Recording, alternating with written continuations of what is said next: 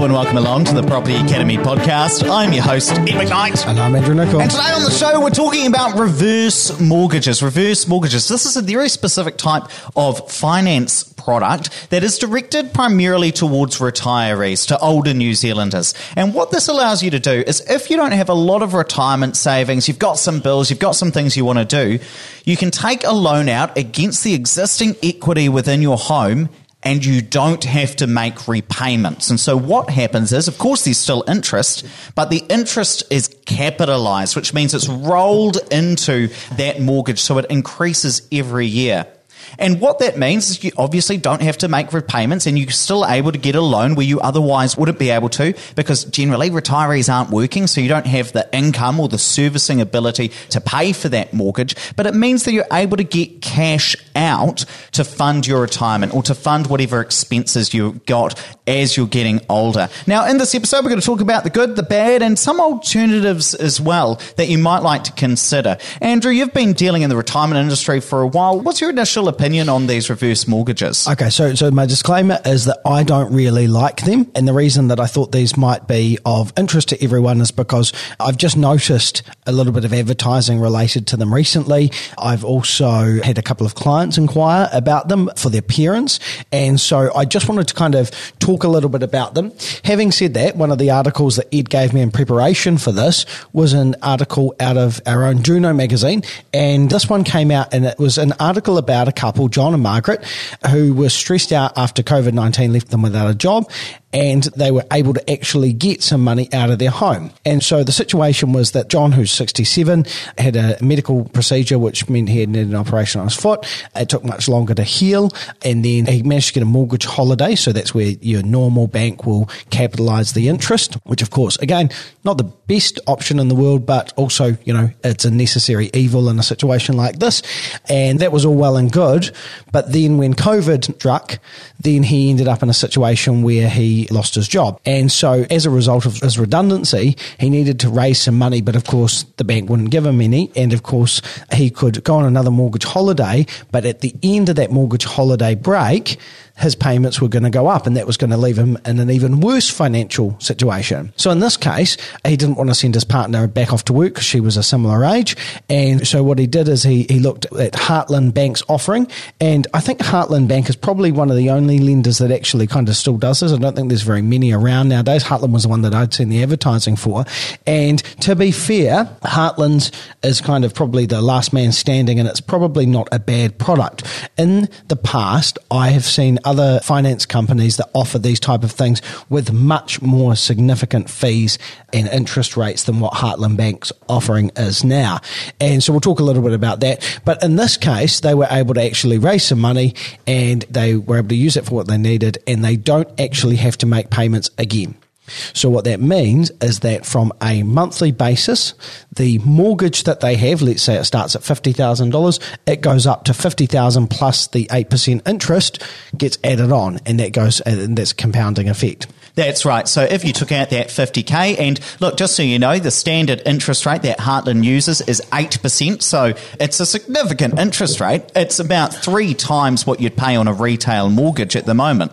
So if you take that out, that 50k loan, and you're 60, next year you're paying interest on 54k and then it's 8% of 54k and then it's again and again and again. So you can see how it compounds so that over the long term that loan balance can increase quite substantially. And that's why the first thing i'd say is this is probably better to use a reverse mortgage if you're only going to use it for a finite period. So for instance if you're 70 now and you take out this reverse mortgage and you know that by the time you're 80 you're probably going to go in a retirement home. Because if you hold that mortgage you take out a 100 100k, for instance, and then you hold that for 30 years or say 20 years, it can increase quite significantly. So let me just give you an example of this.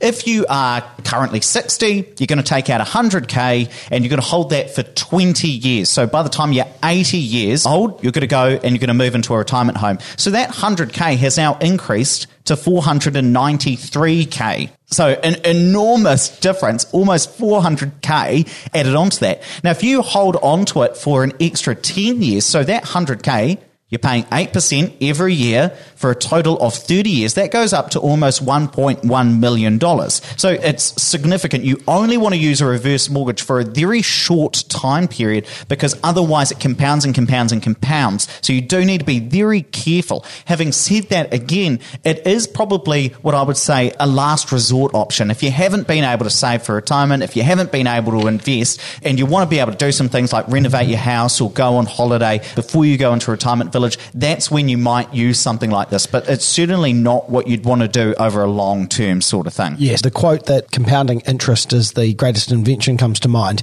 and that refers to compounding interest in a savings account.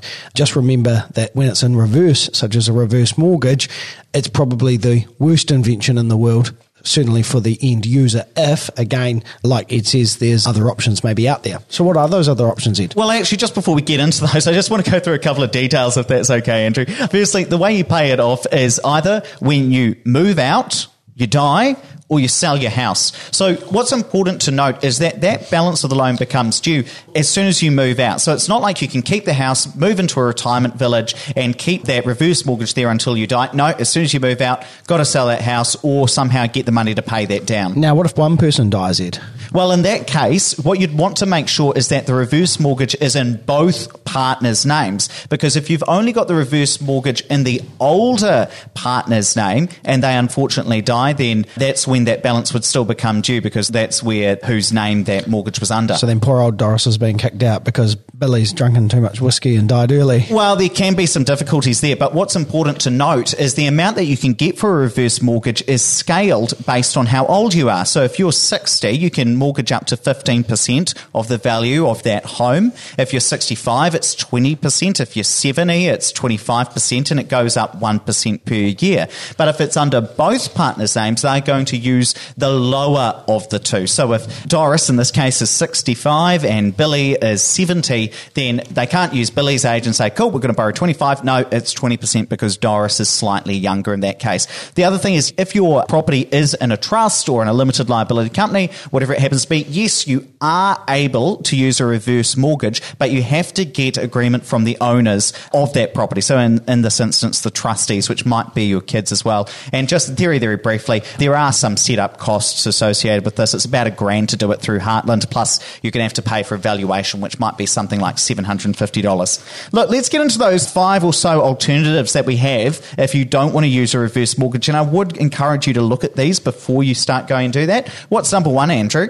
Number one, and this is the one that I've recommended, is get help from your kids or if your parents are looking at something like a reverse mortgage and there's a property that potentially is going to flow down through inheritance, lend your parents the money yourself, even if you have to borrow that money. And in, in, fact, that's exactly what some of my clients did. In that instance, they bought the property off the parents and gave them a lump of cash.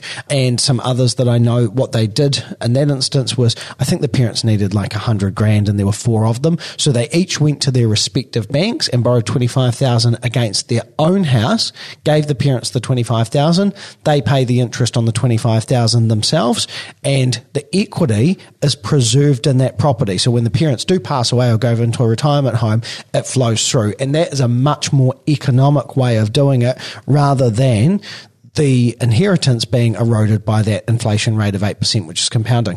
And of course, the big thing that makes a difference there is the difference in interest rates. If you go ahead and borrow that money against your own home and give it to your parents, you're going to be paying maybe 2.55%. If they use a reverse mortgage, it's 8%. So but it's compounding, and that's the big yes, difference as yes, well. Yes, yes, yes. Well, both effects will have it. The next thing, of course, is to downsize and do it early. So if you've got a property that's worth, say you're in Auckland, for instance, you've got a property worth a million dollars and it's a four bedroom home and you're able to downsize to something that's worth 600 and free up 400k worth of equity. Well, that's the 40% that you'd be able to free up anyway if you went through a reverse mortgage. Of course, that does mean that you are going to have to move And you may not want to do that necessarily. There are some reasons why you might want to stay in your home, but actually, perhaps the financial implications might mean that that's actually more attractive than otherwise staying there.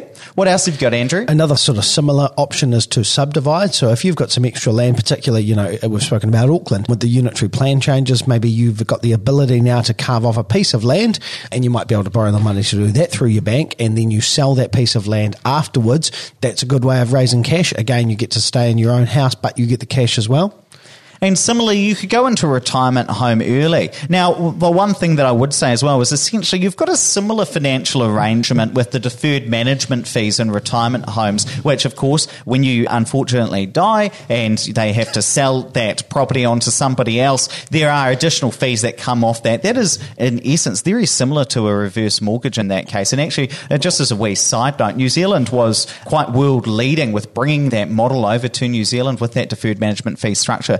The last thing that you might want to consider as well is renting out your home. So if you've got a big four bedroom house and it's got some spare bedrooms, that's where you may want to Airbnb some, or you may want to find some other arrangement where you're able to rent some out on an ongoing basis to get that additional income from your property. Those are probably the main five alternatives to using a reverse mortgage that would probably recommend you at least look into before you go out with a reverse mortgage. But actually, number six that I should mention is don't get yourself in a position where you need a reverse mortgage, yes. so invest early. All listeners of this show have no reason to end up needing a reverse mortgage. But if your parents, who maybe haven't listened to a podcast or don't even know what that is, get into a position where they need them, try and help them out before they do need to use one. Yeah, certainly. If you're in your 40s or 50s or younger, I almost want to say there's no excuse for you needing to use a reverse mortgage if you really put some of this stuff into action. Now, let's wrap it up there, but please don't forget to rate, review, and subscribe to the podcast. It really does help us get the message out out to more people.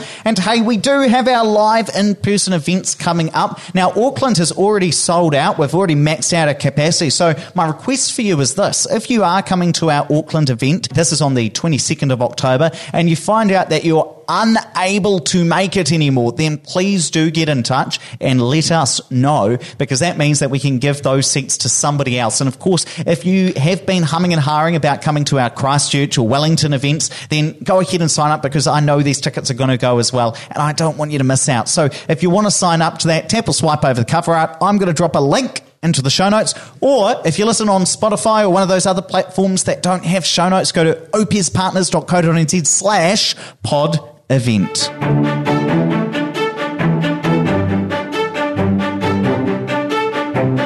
Thanks for listening to the Property Academy podcast. I'm your host, Ed McKnight. And I'm Andrew Nicol. I'm going to be back again tomorrow with even more daily strategies, tactics, and insights to help you get the most out of the New Zealand property market. Until next time.